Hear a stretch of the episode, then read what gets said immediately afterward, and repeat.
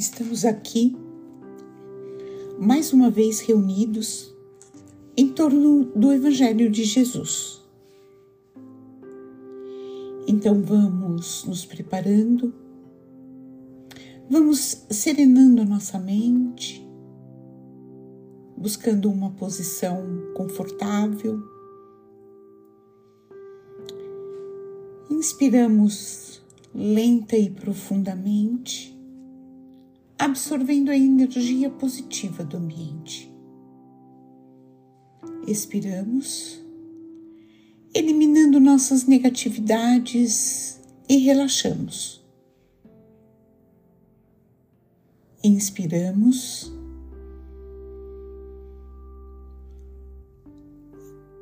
Expiramos e relaxamos mais.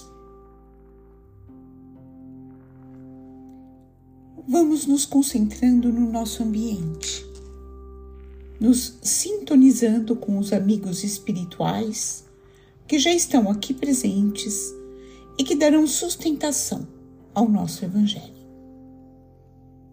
Nós nos irmanamos física e espiritualmente no mesmo ideal, o bem maior. Saudamos aos nossos mentores individuais agradecendo o amparo que recebemos. Saudamos as equipes de higienização, proteção e defesa de ambientes. Vamos acompanhando mentalmente essas equipes que percorrem cada cômodo das nossas casas, limpando paredes, tetos e chão, removendo todas as negatividades, queimando os miasmas desfazendo as formas pensamento. Nos ligamos em seguida ao mentor do nosso lar e aos mentores responsáveis pelo nosso Evangelho e suas equipes, agradecendo todo o auxílio e fortalecimento que recebemos a cada semana. E dessa forma, chegamos aos planos de Ricardo e os cruzados, sempre atentos à segurança e guarda das nossas casas. Pedimos que eles reforcem essa segurança. E protegidos por esses soldados, chegamos aos planos dourados de Ismael, o anjo tutelar do Brasil, cuja missão é a evangelização do povo brasileiro nos colocamos à sua disposição para auxiliá-lo nessa difícil tarefa. Ismael nos acompanha até os planos de nossa irmã, Maria de Magdala, exemplo maior de reforma interior. Pedimos que ela nos auxilie no entendimento dos ensinamentos do Mestre. E com Maria de Magdala, Seguimos até os planos de Maria de Nazaré, nossa mãe maior. Maria nos recebe, nos envolve em seu manto azul de luz. Pedimos que dulcifique os nossos corações, aumentando assim a nossa capacidade de amar e perdoar. Maria nos convida para irmos ao encontro do Mestre Jesus ele já nos aguarda. Agradecemos pelos seus ensinamentos. Pedimos que esteja sempre ao nosso lado. Pedimos as suas bênçãos. E ele nos convida para irmos até o Pai Celestial, através da prece que ele mesmo nos ensinou. Pai nosso, que estás nos céus, santificado seja o teu nome. Venha, Pai, o teu reino Seja feita a tua vontade, como no céu também sobre a terra. O pão nosso diário dá-nos hoje. Perdoa-nos nossas dívidas, como também perdoamos nossos devedores.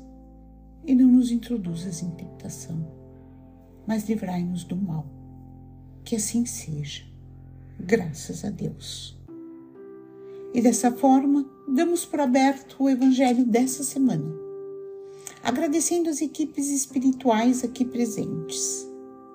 Pedimos que esses amigos fluidifiquem essa água que depois iremos beber e conduzam a leitura que faremos para o nosso melhor aproveitamento. Estamos lendo o Evangelho de Marcos. Estamos no capítulo 3 e começaremos hoje no versículo 13, num episódio que se intitula A Escolha dos Doze. Esse mesmo relato nós vamos encontrar no Evangelho de Mateus, capítulo 10, versículos de 1 a 4, e Evangelho de Lucas, capítulo 6, versículos de 12 a 16. Sobe, sobe ao monte e chama a si os que ele queria. Eles foram até ele. Fez doze os quais nomeou apóstolos, para que estivessem com ele e para que os enviasse a proclamar e ter autoridade para expulsar demônios. Fez os doze. A Simão sobrepôs o nome Pedro, Tiago, filho de Zebedeu, e João, irmão de Tiago, aos quais sobrepôs o nome Boanerges, que significa filhos do trovão. André e Filipe, Bartolomeu e Mateus, Tomé e Tiago, filho de Alfeu, Tadeu e Simão, o cananeu, e Judas Iscariote, que o entregou. Então aqui estão os doze discípulos escolhidos por Jesus. Esse trecho do Evangelho de Marcos, ele apresenta um importante momento da vida de Jesus Cristo. Nesse trecho, Jesus chama doze homens para serem seus discípulos, os quais ele nomeia de apóstolos. Esse ato de Jesus é muito significativo, porque ele mostra sua intenção de transmitir sua mensagem e de continuidade da sua obra por meio desses homens. Ele não está sozinho em sua missão, mas ele tem seguidores que o acompanham e o apoiam. Além disso, é interessante notar que Jesus não escolheu os discípulos entre os líderes religiosos ou as pessoas influentes da época. Ele escolheu homens comuns, pescadores e coletores de impostos, demonstrando que a mensagem de Deus é para todas as pessoas, independentemente da posição social. Outro ponto importante desse trecho é que Jesus deu autoridade aos discípulos para expulsar demônios e curar enfermidades. Isso demonstra que Jesus compartilhou os seus poderes e ensinou os seus discípulos a continuar a obra de cura e de libertação das pessoas. Jesus ele não escolheu os discípulos com base na sabedoria que eles tinham, ou nas habilidades ou influência social, mas sim com base em seus corações e na disposição que eles tinham para segui-lo.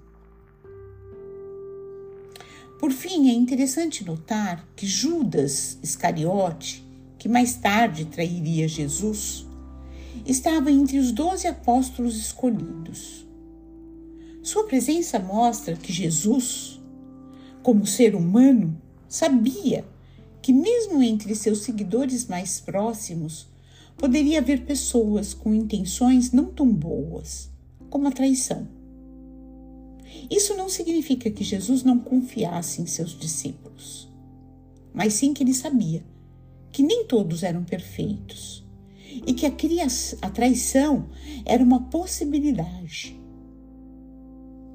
Jesus passou tempo com seus discípulos, ensinando-os e compartilhando sua sabedoria, seu amor mostrando que a humildade e amor ao próximo são essenciais para construir relacionamentos significativos e transformadores.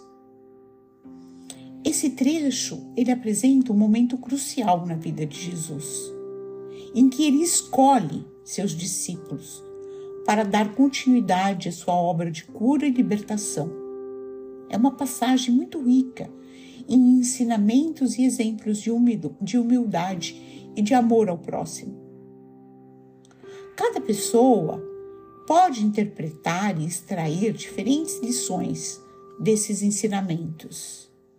Mas eu acredito que a humildade, o amor ao próximo e a confiança nos outros são alguns dos principais valores que Jesus nos ensinou por meio da sua vida. E com tantos ensinamentos e com tantos aprendizados, nós podemos voltar à sintonia do nosso Evangelho, do início do nosso Evangelho. Vamos nos aquietando, deixando que um sentimento de gratidão invada todo o nosso ser. Procuramos dentro de nós o que temos de melhor a melhor emoção, o melhor sentimento para disponibilizarmos em vibrações. Vibremos pelo bem universal, pela paz na terra e boa vontade no coração de todos os homens. Vibremos pelo Evangelho, para que ele seja norma de conduta para toda a humanidade. Vibremos pelo Brasil, seu povo e seus dirigentes